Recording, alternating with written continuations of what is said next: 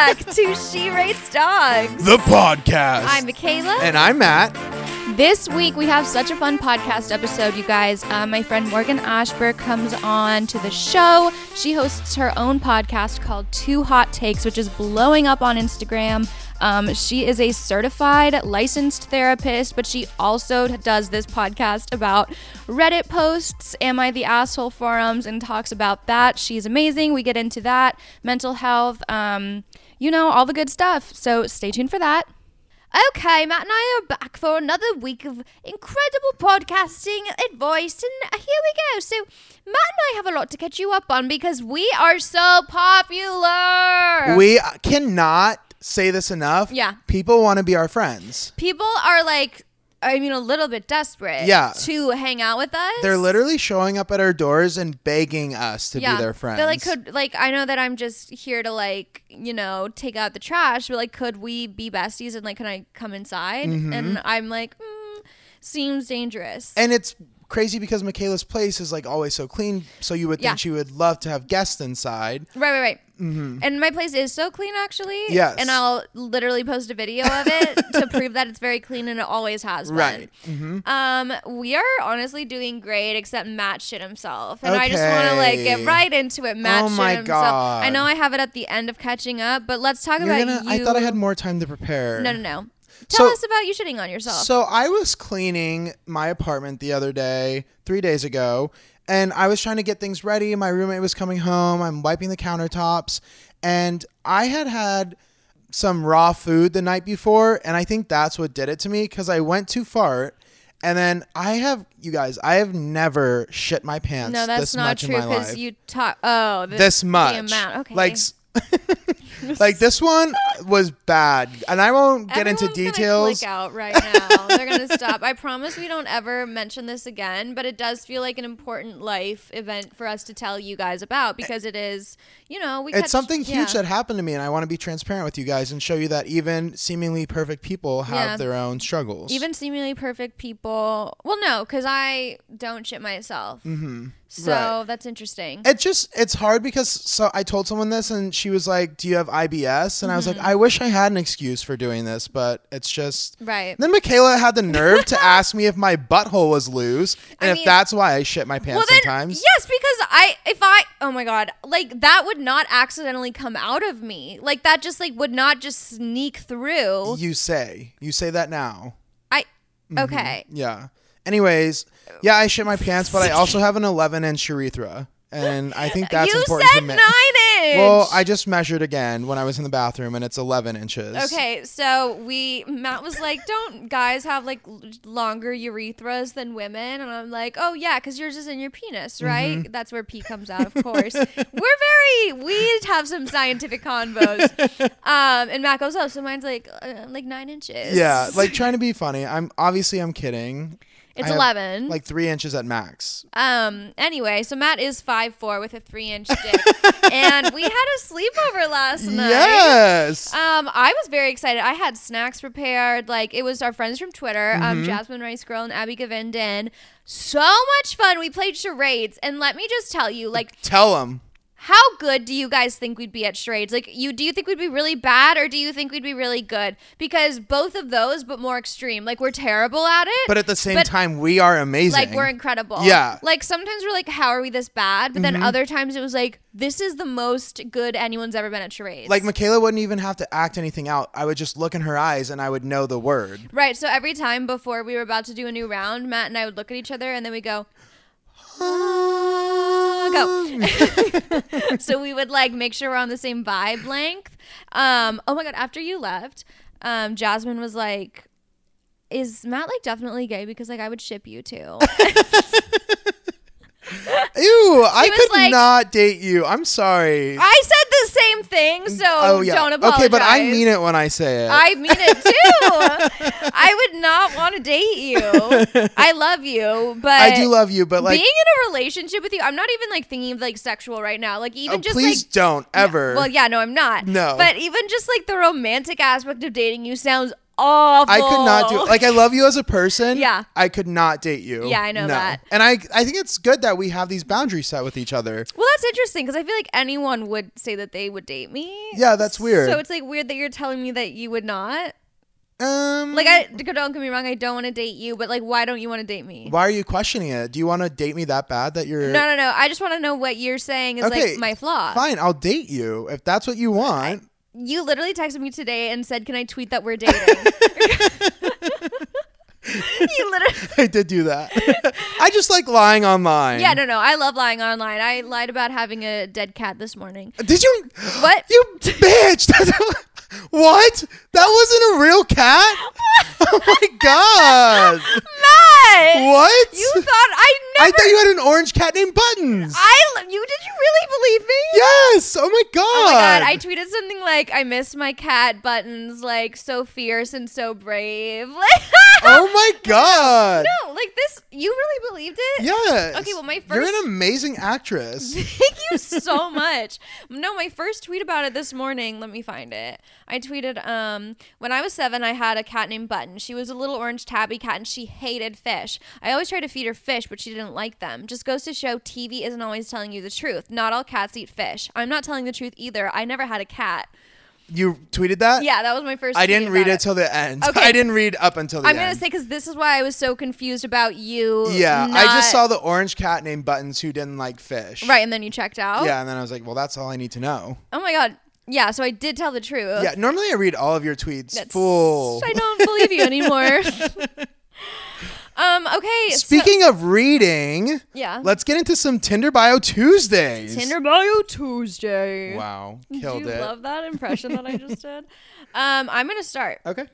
I am an asshole, and I absolutely hate stupid conversations and can't hold a conversation with stupid people. So, with that being said, if you're stupid, and you know you're stupid, please refrain from hitting the like button because we will not click slash mesh slash connect slash bond slash like each other or get along, dot, dot, dot, new paragraph. Oh. I'm extremely romantic and chivalrous, although no. most women these days don't appreciate that type of shit or is just not used to it, dot, dot, dot. I dress like I'm about to have a photo shoot for G Q magazine, and then three laughing emojis. He just sounds like a douchebag. And also, can I just say, yeah. I am so, I am so on this himbo train. Okay. I want a himbo so bad. Mm-hmm. So everything about this Tinder bio I hated. Because he's so intellectual? Yeah. He's because, so smart. Because he seems so smart. um, also, it, I just I just realized this. His height is at the bottom is five eight. five eight. It's yeah. funny how he threw that at the bottom there. Yeah. Well, I guess, I don't know what app this is. You would know. What app, what dating app is this? Um, uh, it looks like Tinder on an Android. Oh my God. Yep. Matt knows I can so recognize. much about dating apps. Yeah. So I don't know. Um, I didn't know that they had you put your height in that app, but cool. Yeah. I don't think most people do, but whatever. Negative eight out of ten. Yeah. Negative seven out of ten. So I have Sam. Okay. Let me come eat you out tomorrow slash Wednesday for as long as you'd like. I don't need anything in return unless you want to give back. And is I this, do need to emphasize that the eat you out part was in caps lock. Is this from my alt account? No. I literally posted this oh. on my private account. No, I didn't see that. I got this from the D Ms. On She Rates Dogs? The pod. That is so fun. I literally posted it on my alt account this morning. I haven't been on the alt today. Does that one show his face? Yeah. It's so fucking funny. That's why I posted on my alt, because the face makes it funnier. Mm-hmm. Um, yeah, I do have a Patreon, and you can access my private Twitter to see what this man looks like. If so that... we really are vibing. That's incredible. Oh my God, we love this man. Oh my God, no. Yeah, he's just so giving, and it his really like face is very creepy for the fact that he's saying, "I'm gonna eat. I want to eat you out." Yeah, and it also just like really comes off as a threat. Yeah, like, like he's not only gonna eat me out, he's gonna not stop and eat all of me. He looks like yeah. he could eat a person. It's so true. Yes. He could unhinge his jaw and then swallow, swallow me whole. whole. Um, I'm going to give him a negative three out of ten. Negative nine out of ten. Okay. Okay. Do you just like not want to agree with me? No, that's not it. Interesting. Um, I have Zach. Totally convinced Tinder is full of catfishes, con artists, or girls just wanting some attention. I downloaded this app because I recently got out of a serious three-year relationship that I thought was going to go somewhere. But anyways, here I am. No point in putting my hobbies in my bio because the girls I've texted here seem to not be interested anyways. LOL. Probably won't take you serious if we match, but you never know what might happen. I will not give out my credit card or social security, so don't ask. Uh, next, next. If you're not giving me the social security number and no, credit card. No, first of all, yeah, it's like, who doesn't do that yeah, when you match? Grow up. It's common decency yeah. and politeness. So, um, with these types of guys, they need to not be on, like, they're yeah. obviously still obsessed with their ex. Yeah, they need to unpack some stuff. Yeah, and then they're like, no girls want me here. And it's probably because these are the type of guys that, like, yeah. talk about their exes all the time. They're like, my ex was a total, like, bitch mm-hmm. or something like that. And, of course, nobody wants to go on dates with you or talk to you. I know. It seems like he's trying to, like, do creative writing in his dating app profile and, like, tell us about his life. And yeah. it's like, no one cares it is not about going this. Well. This is a bit too personal. Mm-hmm. He, like, is literally trauma dumping on his Tinder bio. Via Tinder bio. Like, that man will make you his therapist because he's already doing it before one hundred percent. You've even spoken to him. Ladies, stay away from him. I'm um, going to give him a negative four out of ten. You know what? I'm going to give him a negative four out of ten. Oh, my God. Look but, at us. And then, yeah, thank you for joining us on Tinder Bio Tuesday, everybody. Anyway, Matt is gone now. He's going to Arizona. So we have our guest. And um, Matt, would you like to say anything before you're gone forever? I just hope you guys ha- what? Yeah, this is, this is how you, you tell this me. This is your last episode. Well, it's fired. Been nice knowing you guys. I'll uh-huh. miss you. Yeah. Um. He's also not on Twitter anymore, so don't try to find him there. Matt's gone. I don't exist anymore. No, but honestly, have fun in Arizona. I know you, you love it there. It's one hundred degrees, so I'm sure it'll be super fun. I will melt. Yes. Send me pics. I will. Okay. Bye, guys. Bye.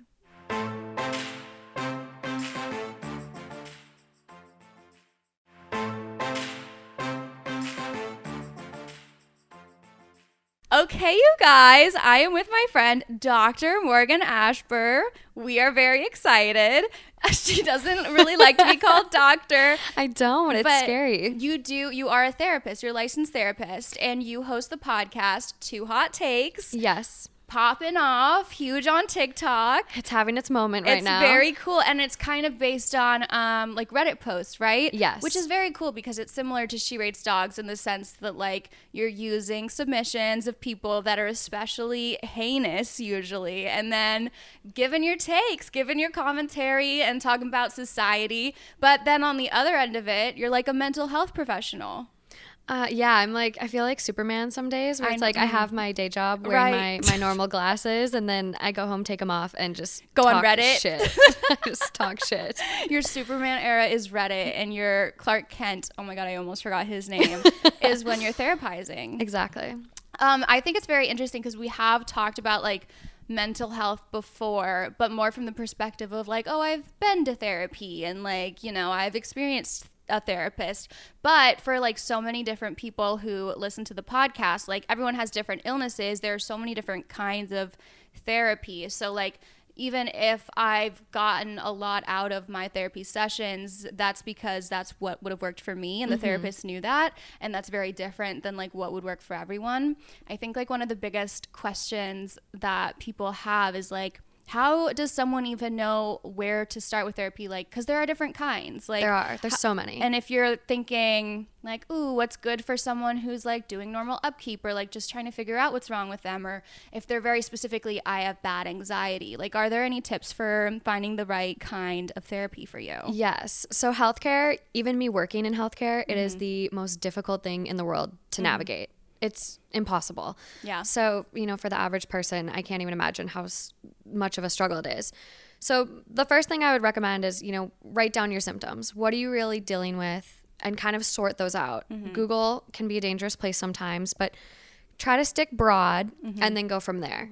If your needs are more, you know, you feel like you need to talk to someone and would benefit from talk therapy, more behavioral interventions. Mm-hmm. So maybe just mild anxiety, yeah, then a psychologist would be a good place to start. Mm-hmm. If you feel, you know, you might need a little more, you might be battling with bipolar, Um, more severe anxiety, it turns into agoraphobia. You're scared to leave the house. A lot of people with their agoraphobia these days yes. developed it over quarantine. It is. I myself, some days I'm like, okay, I know I don't, but actually it's kind of a little bit. It's a little, the pandemic has, I think, left us all with some P T S D. And I also think it like intensified, I don't know, maybe the introvert symptoms that a lot of us have. Yes. And we were like, oh, wait, maybe it actually wasn't normal for us to be exposed to all of those people all the time and in those crazy crowds. Like maybe that just never to begin with was that wasn't a normal. Good thing. And then we realized that yeah. a little bit, like looking back on E D M concerts and stuff like that. Oh my God, the mosh pits. Yeah. I'm like, how did I ever put myself in that situation, or even like sharing a bottle of Of,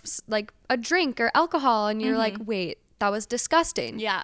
How did I ever go to a table? I can't do spit. I can't, like, that's my that's my fear. What's the word when you mm, phobia? Yeah, that's my phobia. It's spit. I can't handle it. When someone like when I have a water and someone asks if they can have some, I'm like, okay, but I hate it so let me, much. Let me just pour it in a cup for you. Yeah. Yeah. So I'm I'm the same way. People start gagging when mm-hmm. I work with them in the hospital, and I'm like, okay, just. I have to like turn my head and just take deep breaths because I, mm-hmm. I start gagging. Um, so if you need more of the talk therapy, psychologist. Yeah. If you feel you need more medical management um, for more, you know, severe disorders mm-hmm. and you need medication, then you'd want to pursue a psychiatrist because they're actually medically trained and can write prescriptions. Yeah. I think I went to a psychiatrist first in high school to get like my original diagnoses mm-hmm. when they were like, oh, you have A D H D and depression. And they like tried to medicate me with A D H D medications, but those just aren't great for me. Yeah. Um, they just don't do much. And then Vyvanse kind of did, but it also just made me feel like I was doing drugs. like, I like on speed a little yeah. bit. Yeah. Yeah. Which is like, I'm so glad it works for some people. But, um, and then I started going obviously to just like a therapist, and I think that's what I benefit more from. But yeah, definitely some people need the medication. I, I feel that. I have A D H D too. So I'm like, I miss my Adderall. I haven't been on it in years. And I'm like, yeah. now that I'm starting to like really work again, I'm like, wait, I need it. Can I say I sold Adderall in college? You're a pill pusher? I, okay. I, so... They di- they gave me so much because I was going off to college, so they gave me three months worth, and my oh, gosh, script yeah. was like sixty milligrams a day because nothing was working on me, and I and I was like, this isn't working for me, and everyone wants Adderall, and I am poor, so I'm going. Oh my god! I know, I was on a very high medication of Adderall. Like sixty we, milligrams is a lot. I know, we should have just tried something else. I was wow. Yeah, stimulants just for some reason I don't know, but um, was like, when did you kind of want to get into therapy? So I'm an occupational therapist. Mm-hmm. So that's the like the third therapist you could pursue. Mm-hmm. If you feel that you need a little bit more help in your day-to-day activities, mm-hmm. it's kind of confusing because you hear occupational therapy and you're like, bitch, I don't need a job. And you're like, no. But occupations are your day-to-day activities. Mm-hmm. Everything you find meaningful, you want to do, or you have to do. So that's where we come in. And we kind of pick up where the other therapist can't, mm-hmm. and we really try to like get you back to doing what you what you love. Yeah. Um. So I found O T from a girl in my sorority, and just like fell in love with it. Oh my god, that's yeah. so cool. And I was like, wait, you get to help people do this and that, and I was super fascinated with neuro. Mm-hmm. So that's been my specialty. It's been mental health and then neuro. So I work with Um, mental health patients and then stroke survivors. And wait, what's neuro mean? Neuro, neuro, like neuro, neurology. Is that, but like, so if you study neurology, is that like biology? Any brain-based. Okay. Brain, but it's like nerves. The actual physical brain. Mm-hmm. Okay. Yep. Brains oh, and nervous system, nerves. Yeah. It's really intense. I still, I'm like, someone is like, what does the, like, the temporal lobe do? And I'm like, oh gosh, okay, don't quiz me. Like, well, it's so interesting because, okay, for everyone listening, she has multiple binders that I've been going through about like, and it's a lot of like worksheets and studies and very interesting stuff, but there's also so many parts to it because some of it's on mental stuff, like how are you feeling, others on like physical stuff, others on like gut health, other, you know, there's so many different parts to it that you can like try to address with people, which obviously everyone has their different reasons for being in a bad place. Yeah. So it's very interesting because I feel like mental health is very hard to figure out a lot of the time, like the root cause of so many things. Mm-hmm. Um, but yeah, going through your worksheets has been really fun for me. These binders are thick, you guys. Like if you saw them, like one of them is four inches, the other one's two. Like they're they're thick. I'm impressed you got through them. Wait, so I want to read out some of the things on the self-care bingo real quick. That's my because, favorite game. Because I would love for some of you guys, I, I bet they could Google like a self-care bingo worksheet.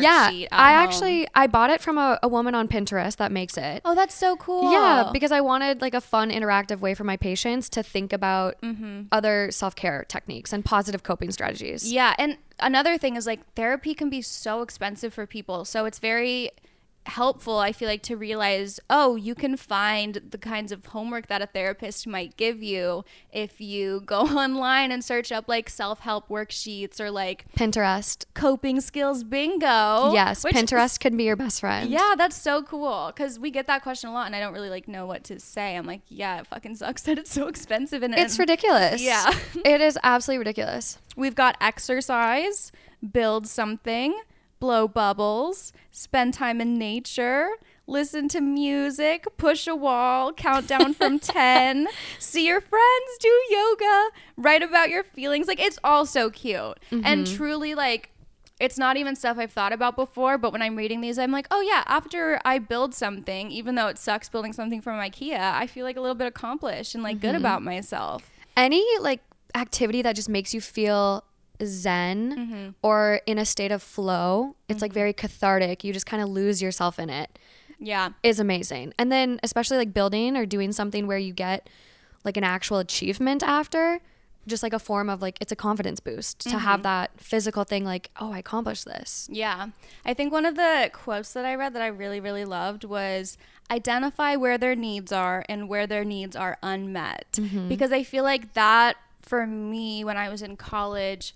was really a starting point to like fixing the root problems of my mental health issues. I just had never really sat down before and thought like, where where am I getting so worked up? Like what what triggers this? Or is it not everyday triggers and something like deeply ingrained? And like really actually taking time to consider that. Mm-hmm. And I, I know it sounds very simple to say that, but I think like for some people it really isn't, or for most people it's, it's really not. And like realizing what you're missing or like what is off about your life or whatever. I mean, because we get put in these systems that are really fast paced and sometimes we don't feel like we can take a year to like figure it all out. Like you're working for college, all of your schooling, and then when you get to college you immediately have chosen your career. Mm-hmm. So like, I don't know, we don't have a lot of time to sit and think, what is it that I really want? Yeah, well, and self-awareness and having that ability to really analyze yourself and, you know, focus in on what's going wrong mm-hmm. is hard. Self-awareness yeah. takes a lot, and I highly recommend gap years. I think I wish I had done a gap year. I wish it was like a standard thing here, because at eighteen, how are you expected to know what to do with your life? Is it a standard thing in other places? In Europe, it's really common. Oh my God, that's so much better. That's so much smarter. Yeah. To me. Australia, it's really common. Like everyone takes gap years, and it's, you went from this very structured K through twelve. Yeah. When did you get an opportunity to really find yourself and explore yourself and what you're interested in mm-hmm. and you're passionate about? Well, because they want you to be doing stuff every hour of the day so that you can get into college. Like, even though you are doing sports and fun extracurriculars that are technically like exploring your passions, you also kind of have to choose something and stick to it and then try to be the best and like fill all of your time with clubs and things like that to look good for colleges. But then a lot of that doesn't actually translate into what you will be doing with your life, like especially yeah. if it's a sport or something like that, or you know, if it's something that you're doing you think you're gonna like, but mm-hmm. you don't get the chance to actually try it until college. um I don't know, I would love to have taken a gap year, but I felt like there was kind of a negative connotation to it. There was like one girl from my high school who took a gap year, and I remember people being like, oh, that's kind of embarrassing, like why is she doing that, what's she doing with her life? Yeah, why isn't she going to college? I know, and like that kind of sucks. It does suck. It's we very need, limiting. We need to um make it a trick TikTok trend. We need to make it a take TikTok a, trend. Take a gap year, guys. Yeah, that gap years are cool now. They should be. I I um I saw this like Gary Vee video the other day, and this mom was like, what do you think about college? And he's like, I think it's a waste of money mm-hmm. for a lot of people. I yeah. obviously recognize there's some jobs, doctors, lawyers, you need to go to school, But your kid is going to become so much more well-rounded for going to Europe than three months than mm-hmm. he is in four years of college. And also, like, I've tweeted before, send me your syllabus. I want to like read some books that are like a college syllabus, and literally just like you can buy a fucking textbook and just read it yeah. on your own terms. Yeah, you can. Like Goodwill Hunting shit. Like you truly can like learn everything that they teach in a college. Well, not uh, as you said, not every single career, but like a lot of things you can develop for personal skills on your own. Yeah. We just have a messed up system for it. Even if you want to go to college mm-hmm. and say you're not pursuing a degree, you just want to like test out a couple courses. Yeah. A lot of schools let you audit courses completely free. Yeah, or community college. Yeah, it's there's better. There's a lot of options. I don't yeah. want to say better, but there's there's a lot of options. Yeah, I feel like it's more so just like the way other people make us feel if we were to do a gap year, community college, or like online courses. It's like, oh, then you're not as successful. But then it's like four years later, that's actually not how it turns out. Like the person in high school who like was doing the best academically or like sports wise doesn't always they end burn up. out yeah so burnout is real. Just like do what works for you do what works for you explore if you want to mm-hmm. But I look at it and I'm like, I you know I went to a total of like seven years of school like, for my doctorate. Oh, it was a total of seven, and it's like, what you know now I'm like, what if I got to seven years of school and I realized I hated it? Yeah. It's better to figure out when you're nineteen, twenty, take that gap year, figure out what you want to do, than mm-hmm. pay and go through seven years of school and then get through the end of it and you're like, wait, I actually hate this. Literally, my co-host Matt, who, bless his heart, he's in Arizona right now, um, he thought he was going to be a doctor. And if anyone is listening... Everyone who listens to our podcast right now is like, why did he think this? Because like he is very smart, but like he would not enjoy all of the years of schooling and like the lack of fun he would be allowed to have like if he had pursued that. And I remember on my birthday one year he was crying to me because he like didn't get into medical school for the second Aww. time, or like or he didn't get a high enough score, I think, to like the M C A T. try to yeah, yeah like the M C A T score was very disappointing. He was crying and I'm like, Matt, I think this is for the best. Like I I know it's so disappointing, but like you I don't see this as your natural fit anyway. It's meant to be. He just like never really took time to think about it. He was just like, this is what I gotta do. It's like an expectation for a lot of people. Yeah. And I also wanted to I don't know why I'm laughing at this. I want to know how you feel about like diagnoses, because I feel like I have had my opinion on this change a lot. I'm like, oh, it's so great to like, you know, know that there are people like you. But then I also feel like when I was diagnosed with A D H D in high school, I sort of started to just be like, oh, well, nothing's going to work for me. Like, I don't focus. And like, I don't know. There was there was a quote that I wrote down from your binder that I think I is think really I know good, what you're going to say. But I want to know what you're thinking about that. So my program was three years mm-hmm. for the doctorate degree. And throughout those three years, it was constantly emphasized, we don't treat diagnoses, mm-hmm. we treat the deficits, yeah. and we treat the person. Like symptoms? Yeah, or just like we meet the person where they're at, mm-hmm. because, you know, your diagnoses is important. It might provide us context and background, but mm-hmm. at the end of the day, that's not who you are. Right. So where are you struggling, and like really, um, like what needs to change for you to live a more meaningful, fulfilling life? Mm-hmm. So I like to know diagnoses, but at the end of the day, it like really doesn't influence me too much, because I, yeah. I like to look at the person for who they are and treat them very holistically yeah. and be client-centered and try to address what their concerns are. Yeah, no, I think that's really great. The quote that you had is pretty similar to what you just said. A diagnosis is a medical term that characterized an illness slash disorder by signs and symptoms. It's not meant to be a label that identifies a type of person. You may have a diagnosis, but you are not your diagnosis. And I feel like a lot of teenagers, or it could be any age, I feel like they're very scared to get a diagnosis because they do feel like then it will become their identity. Mm-hmm. And I think it's like important to really hammer into people's heads like this is just kind of a step toward understanding like why certain behaviors might exist, or like what we could possibly be doing to work on certain things, instead of being like, oh, like, this is what you are. You're exactly the same as everyone else who has this thing. And, like, this is now your identity. Like, you're shoeboxed in yeah. that. That's all you are. Mm-hmm. Yeah, and I think that's really tough. I think sometimes a diagnosis, or, you know, being diagnosed with, like, a disability can mm-hmm. be super, super like depressing and, yeah. you know, it's really traumatic for a lot of people. But I think it's like you kind of said, looking at it like a first step to, okay, this is just something I have to deal with now. Mm-hmm. And now let's find ways that I can adapt mm-hmm. to be a part of society in the way I want to be. Yeah. Like I want to live my life the way I, I want to live it. How can I get there? I love to diagnose my exes. That's something that I love doing. I love going I love going online and reading the symptoms of like a narcissist and then seeing like, ooh, like I think I know what's Shoe wrong with you. Shoe fits with that one. I do you ever find yourself like diagnosing your friends or like not even coming up with a specific label, but like, oh, that's a symptom of this yes. or that's a symptom of that. Well, and my podcast is it's all about people, life yeah. situations, relationships, and a lot of mm-hmm. the stories we cover are people asking, am I the asshole or not? Yeah. Typically, they're the asshole. And a lot of times, and this is me just like having general observations, not diagnosing, but like mm-hmm. a lot of times I'm like, oh my God, this person lacks self-awareness. Mm-hmm. They have some narcissistic traits. I feel like wow. that would be... I don't want to like harp on narcissism, but I feel like if you're asking, am I the asshole? A lot of the time it's because other people keep telling you that, but you don't believe it and you're desperate for like other people to prove yeah. what you believe right. You want so- your opinion validated. Yeah, but like. But you're not going to get it on Reddit. Yeah. Like people are going to come for you. Yeah, because the people in your life are like, dude, like, no, you're. yeah, if those closest to you are like, D- you have an issue, like you're an asshole. Mm-hmm. You're probably an asshole. Your f- your best friends aren't going to lie to you. Right. And then you're trying to find like people on Reddit to be your salvation and agree with you. You're like, no, there's people like me on there. Maybe like they'll finally tell me I'm great.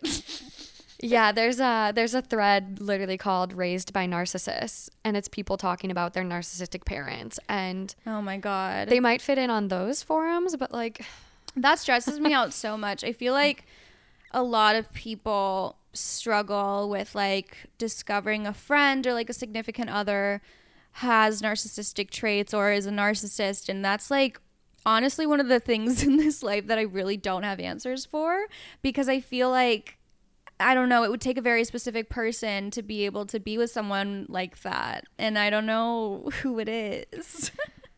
Someone who's very passive mm-hmm. and likes to just go with the flow yeah and is okay not being right yeah ever true.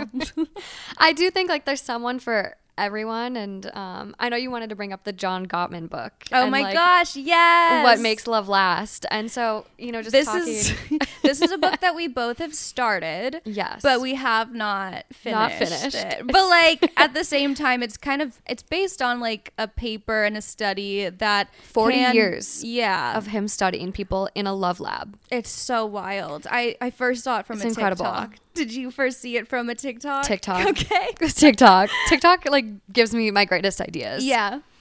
Yeah. So I think like just based on him, and he's like, no, no relationship is perfect. Communication, mm-hmm. like communication takes a lot of work, mm-hmm. but there's, there's someone for everyone. So if you're having issues, maybe you're just not with the right person, but like there is someone for you. Yeah, let's talk about the four horsemen. Um, so what we're referring to right now is the four horsemen of relationships, which means like the four ways that this doctor could predict that a couple was going to break up. I think ninety percent within four years or something like that. Yeah, correct it was, me if I'm wrong. I think it was ninety percent within four years. And then I've seen another quote that said ninety-five percent accurate yeah. within like fifteen years and or something. Could, yeah, he could tell if the relationship was going to last based on the way they argued with each other. And there were like four main things that he looked for. I think they were contempt, stonewalling, mm-hmm. um, defensiveness, and should I Google?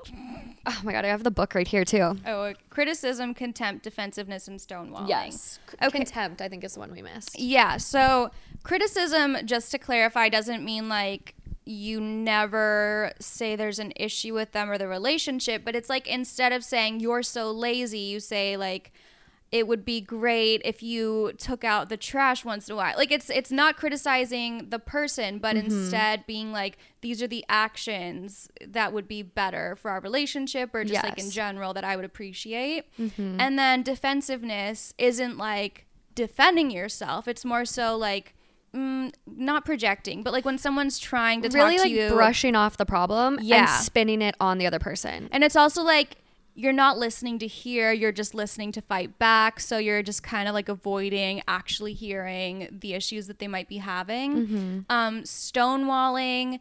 Sometimes I don't know if people know words because I'm like so used to this lingo, but stonewalling is when someone like completely shuts you shuts out. Shuts down. So like if you, I had this in my last relationship. Silent treatment, it was ghosting. So fucking awful. Yeah. So like you get into an argument and then they just completely cut off communication from you. So this you was can't my get ex to a T. Anything from them. And I think that's the worst one. It is. I think it's the most like detrimental, and f- at least for me, it was like the most psychologically yeah like it was traumatizing because you're like, you have no access to this person, you have so many questions. Literally my friend had to get me I can't say this on the podcast my friend had to deliver something to me to make me stop having a panic attack because I was freaking out so much. Yeah. And I was like telling him this and he was like, just I told care. You I needed time. That's all he said. And I was like, I'm literally um, about to have a like actual meltdown. I'm dying like, here I'm dying. The least you could do is give me a response. Yeah. And if you need time to think and compress, like decompress, mm-hmm. that's totally fine, but just say that then. Yeah. Just and, express that. And the last one, contempt,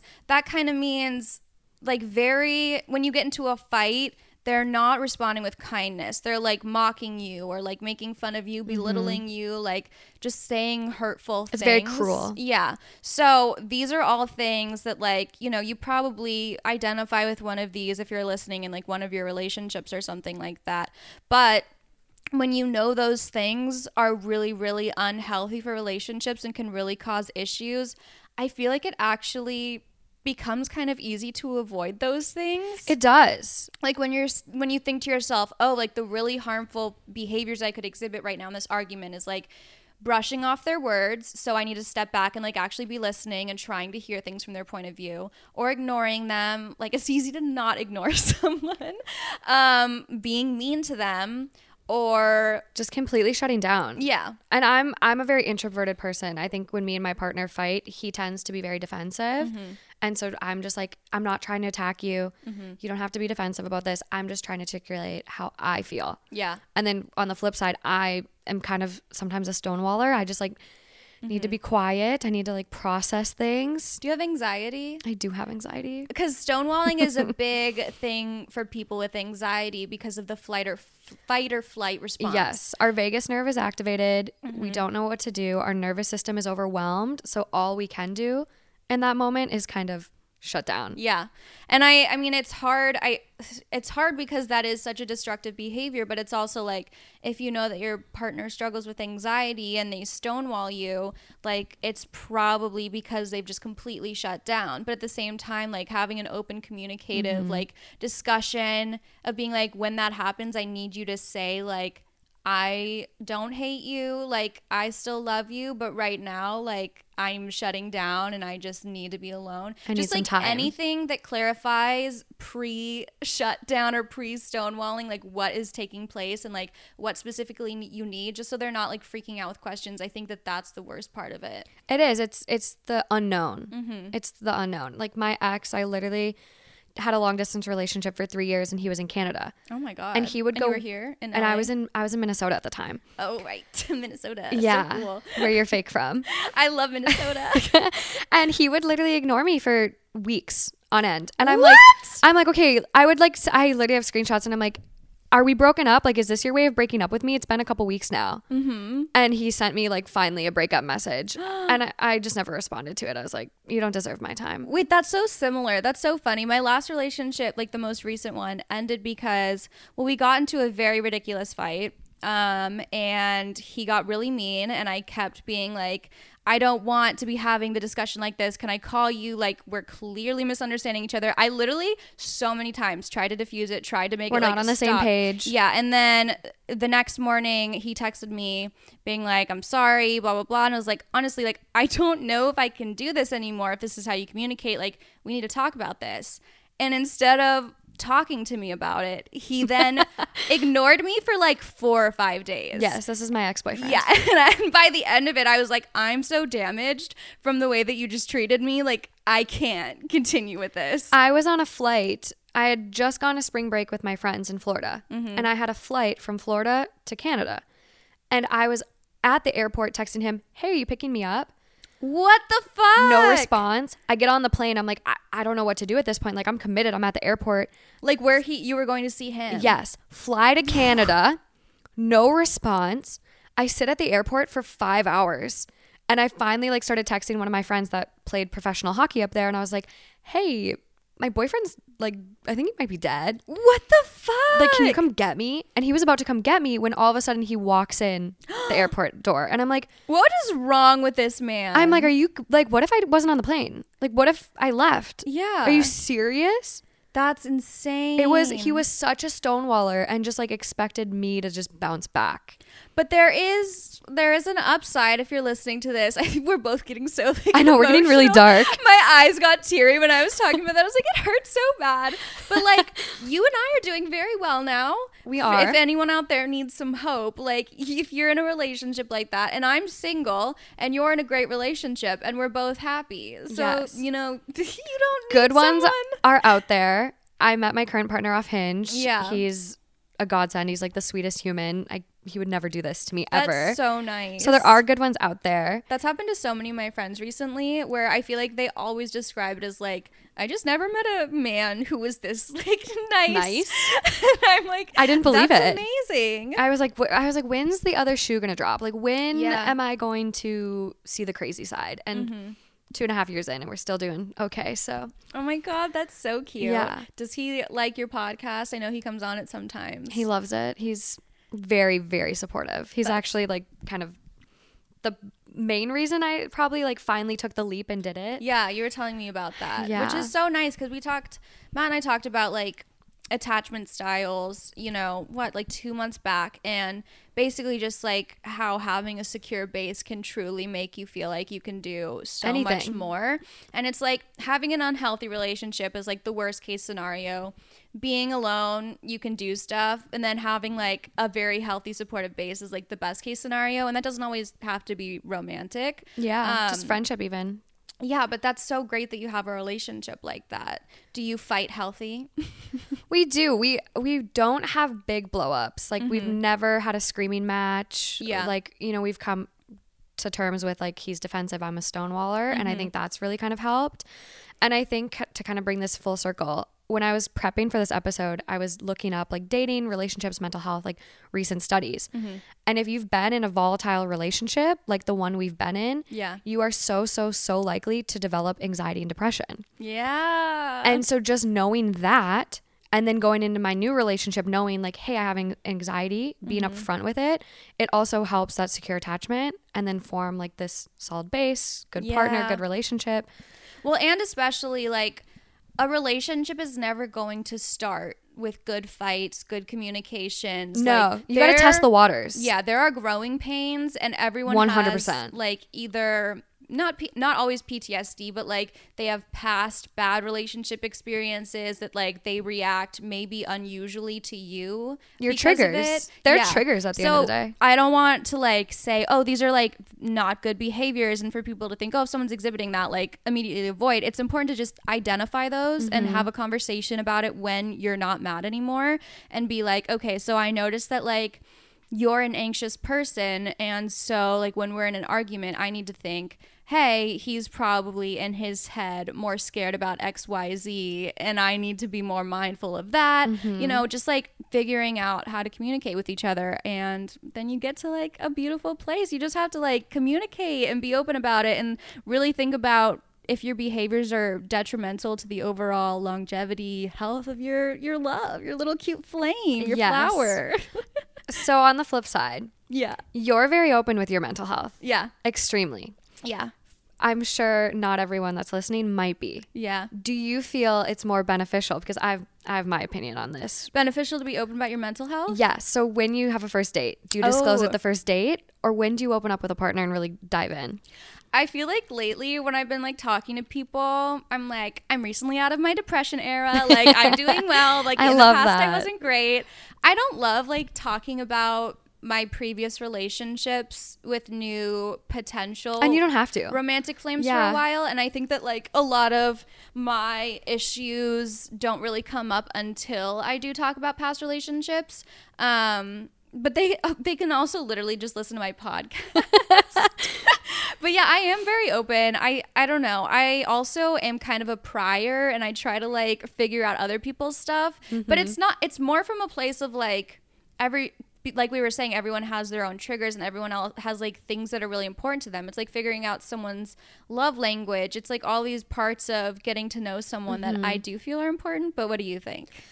I think it obviously it's what you're comfortable with, mm-hmm. but I look at it as the sooner the better. Yeah. Because it's like if you, you know, start falling for someone who then you tell, hey, I have anxiety, I have mm-hmm. depression. And they're like, ooh, I'm out. I can't handle that. It's like, right. you, first of all, they don't deserve you. Mm-hmm. And second of all, why waste your time?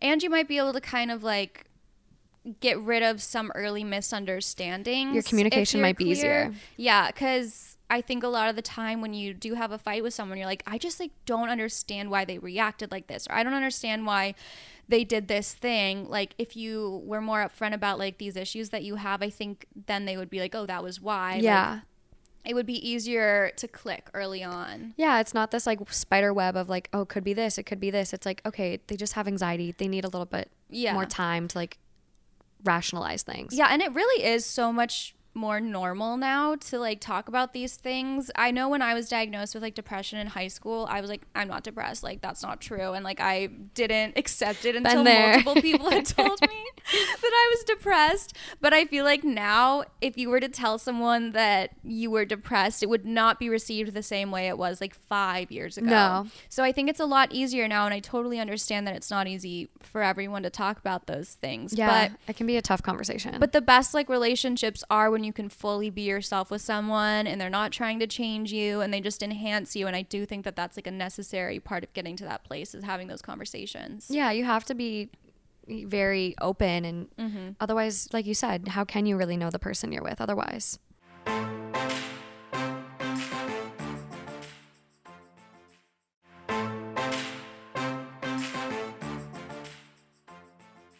We have a fun little treat at the end here. Ooh. Speaking of um unhealthy relationships, I'm so bad at segues, girl. I just It's okay, we're all over the place. So on Two Hot Takes, you go over wonderful Reddit submissions from the Am I the Asshole forum, which is very similar to She Rates Dog submissions, except it's like, look at this asshole, generally yes. speaking. And I want to give our listeners a little taste of what your podcast is about. Okay. It's so good. You are so incredible. And you you um you kind of like rotate your hosts. I do. And you've always got two hot takes. So yes. I'm I'm ready to give you my hot take on your on Are your, you? Are the, the asshole Reddit post. I think you're going to crush it. Okay. So what's the name of this one? Throwaway account because friends are on here. Me, twenty-three male, and my brother's twenty-six male wife, twenty-three female, have known each other long before they started dating. We met in freshman year of college and almost immediately became friends with benefits. This went on for about three years, maybe every other day. What? That's this a long is like, time. It's consistent. It's a long time to be friends with they benefits. They were like dating. Every other day. That's a relationship. That's a bestie. Relationship. We weren't compatible at all, so we never dated, just sex. During that time, both of us have gotten in relationships, but nothing serious, so we didn't stop. Oh my God. Three years ago, the two of them met at a party I hosted, and they hit it off. Fast forward a year and they're married. His brother. This is so fast. Okay. During that time they were dating, we didn't have sex at all out of respect for my brother. Really? Thank you for mentioning that, because that would have been like, no, like who, what what the fuck? Why was that even an, a question? Out of respect for my brother. Like if it would have been anyone else, they still would have continued. Oh my God, they clearly couldn't stop having sex. They're like little rabbits. Okay. A couple of days ago, they got drunk, her way more than him, and she mentioned it. He was absolutely furious. He called me to confront me about it, and I didn't think it was that big of a deal. And since it was before they started dating, none of his business. None of his business. That's his um, wife. Right. It's basically his business. Mm-hmm. He started screaming at me, packed his bags, and went to stay with a friend. I didn't know he would be so mad about it, and he hasn't been answering any of our calls or texts. So, am I the asshole? Okay, this is so wild. I... I'm trying to think of who I feel like the responsibility to tell the brother was the most, like whether it was the girlfriend or the or brother. Because like they're both, they both would have to, like in my opinion, both of those people would tell him. Yeah. Like the first day. And then he would have all of the information and like be able to choose going forward if this relationship like made him feel weird or not. Yeah. It's a little incestuous. Yeah. Well, and as the girl... I can't imagine, like, I dated a twin. Yeah. And he, he was just, like, kind of crazy. Mm-hmm. But his twin brother has been still DMing me to this day. This was an ex from, like, easily seven years ago, eight years ago. Yeah. And his, his twin brother messages me, hey, how are you? You look so hot. That is so When are you weird. coming back to Minnesota? Let's hang out. Knowing I have a boyfriend. I wonder if that's, like, a kink. I think it is. It's gotta be. But I'm like, do you think I would even touch you? Like, you're my ex's twin brother. Yeah, that's crazy to me. You're I identical. Just, I just can't imagine as, like, the girlfriend and now wife, like, never mentioning that. And, like, I get that. I feel like it's one of those situations where the longer you wait, the harder it is yeah. to tell them. Oh, but also, for like, sure. I think for the brother, he would have had to have been, like, less emotionally invested in, like, the stress of it than the girlfriend. Just be like, hey, dude. Like, I don't know. I remember... my friend was like, oh, I kind of like want to talk to this guy. I kind of have a crush on him. And immediately I was like, okay, just so you know, like he has D M'd me before and said some things. And like, it's like a weird thing to like tell someone. It's a weird I, position to be in. Yeah, but I feel like you have to give someone all of the information day one. Cause like if they had fallen in love or like if she had started seeing him and then like, and like that wouldn't be a reason for him, her to not talk to him, I guess. But like at the same time, it's embarrassing for someone to like, kind of devote themselves and like be out of the loop on this secret that the other people know. That's the thing. It's like out of the loop, in the dark. No one wants to be in the dark. Yeah. Like give everyone all the information and let them decide. Yeah. And then maybe he would have been okay with it or maybe he wouldn't have been. But oh my God. Let that be his decision. I don't know who. I guess they're both assholes. Yeah, yeah. They're both assholes. I think there's a little more loyalty on the brother's part. Like that's your brother. That's your yeah. family, your blood. Like you grew up with him. Mm-hmm. But like the girl, I'm like, I feel like when he uh, proposed, at least she should have been like, okay, I do just need so to you tell know. you something. Or even when he asked her to be his girlfriend. Yeah. Like. So the top comment on this too, you're the asshole. Your brother, dot, dot, dot, started dating a girl you boinked multiple times. Then he got engaged and you didn't tell him. Then he got married and you still didn't tell oh him. Oh my God. You and your wife are both the asshole.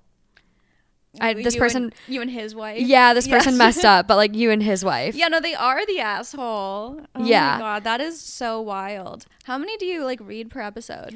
Uh, as many as I can get through. We typically sit down and record for like two hours. Oh my God. And then I cut the ones that are like that end up not being as much to talk about. Yeah, or just like maybe they're too inappropriate to like make it on Spotify, and then those ones go on the Patreon. Oh my God. Because there's some that get really dark. I also forgot that like they had sex consistently for so long. Three years. Like, I, I was I, I was every other day. Of it as like maybe a one-time thing, and that would still be awful. Sporadically, like I've had friends with benefits where it was like a once a month hookup. Mm-hmm. That I'm like, I didn't really disclose that to my current boyfriend because I'm still friends with him. Yeah. It came up like a year down the road, and he, Justin was like, I kind of would have liked to know that just because. Like in case we saw him. Yeah, but that's still less. But I'm a- like, it wasn't consistent. We were friends for way before we like accidentally had sex. Like it's just, it, it wasn't like a thing. I don't yeah. know. And I'm just like, I was like, it was, I just, I don't know. Some things are just easier to not share. But then like the longer it goes, like it's almost like telling them day one, it wouldn't have been a big deal, but it also didn't feel like it was necessary for you to tell them because it's like, oh, they just had a convo, like yeah. I don't need to tell them. But then it's like, dude, I'm really serious about this girl, and then you're like, oh shit, like now do I tell you? But now it's harder to tell you, but now there's more of an urgency as well. Yeah, well, and it's like if one of my friends like was interested in my friend, like my past friends with benefit, I'd be like, yeah, go for it. He's a great guy. But just so you know, I cannot imagine we hooked up. Dating someone that my sister, I mean, there's also like an eight year difference between my sister and I, but at the same time, like that is fucking wild to consider that. And that's the thing, like friends, it's one thing, but mm-hmm. your brother. Yeah. And three years every other day. People That's are a lot having of sex. People are having some wild lives out there. Like, they're living some crazy Lifetime movie real shit out there. The posts that come up on Reddit, the number of times I've read stories so far about I'm mm-hmm. dating my sister's ex-husband. I'm marrying my sister's ex-husband. Multiple stories. Mom's writing in, am I the asshole Wait. for going to my daughter's wedding? She's marrying my other daughter's ex-husband. Ooh. There was one that I listened to from you that was like, her she had a fiance, but then her mom secretly married her fiance's dad. Yes. So now her technic her fiance was technically your stepbrother. Her stepbrother. And she wasn't supposed to marry, like, her mom didn't want her to marry him anymore. Yeah, her oh mom was like, you guys can't get married now. Fucking wild. I would cut off the mom. But like, someone in one of the comments, someone was like, depending on what state they live in, it could be illegal for them to get married now. That's so messed up. My mom would never do anything even like one percent as atrocious as that to no. me. She would never, no, she would never do anything that would even moderately inconvenience me. I cannot imagine. No, my mom is like, like my biggest little cheerleader. Well, she still calls my dentist for me. Oh my God, I need that. I actually, I had my mom, this is, I love our tangents, by the way, but I literally had my mom like help me, walk me through scheduling an eye doctor appointment. I'm twenty-four years old, but I'm twenty-seven. It sadly doesn't get better with age.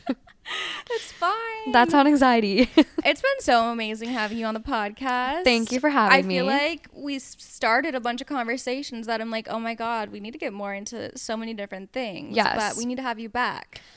I would love to be back. Um, Here's one quick note, because okay. you did ask me, how do you find a good therapist? Oh, yeah.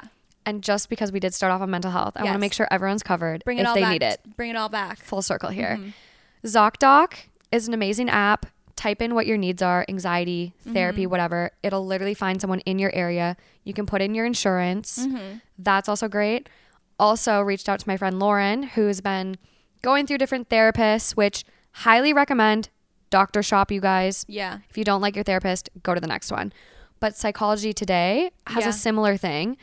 Type in what you want, your area, your insurance, or if you're paying out of pocket, mm-hmm. and you can actually read reviews and get a free thirty minute consultation. Oh, that's so cool. Yeah. And there's also some things like, now that there are apps, I know if you can like recommend other people, you might get a couple free weeks. Yeah. Or Pinterest. I think that that is one of my favorite tips from you. So ever. many, like that you can so many great look resources. Up those self-help workbooks. Yeah. And just like the key phrases, like positive coping strategies, mental mm-hmm. health, Um, just things like that. Journaling, meditating, all of those Everything. good things. Meditation is absolutely magical. Like, or listen to a therapist podcast like Two Hot Takes. And with that in mind, plug your socials, bestie. Two Hot Takes on everything. Instagram, TikTok, mm-hmm. and YouTube. And then if, would your personal handle be in the bio of that? Yes, it's in the bio. Okay, amazing. Well, yes. so much fun having you on. Thank you for so having fun. me. Okay, guys, Matt is about to magically reappear, and we will do our little outro. Bye. Bye. Oh my God, guys, I have something to tell you. Matt is back! Surprise! Okay, um, if you guys want to follow us on social media, our Twitter is She Rates Dogs Pod. As well as our Instagram. Yeah, and our personal handles are in the bios. If you want to email us with anything, our email is she rates dogs pod at gmail dot com. That's she rates dogs pod at gmail dot com. Perfect. Oh, and then if you want to call us, leave us a little voicemail, talk some mm-hmm. shit to us, tell mm-hmm. us what your ex did. Yeah. Our number is nine two nine, two seven four, three two six one. And as always, you can give us a little um, submission about something you want to tell your partner but you're scared to tell them. We'll tell you if you should or not. And if you think something might be a red flag or self-sabotage, always send those in. Um, also, give us five stars. Yes. Bye. Bye.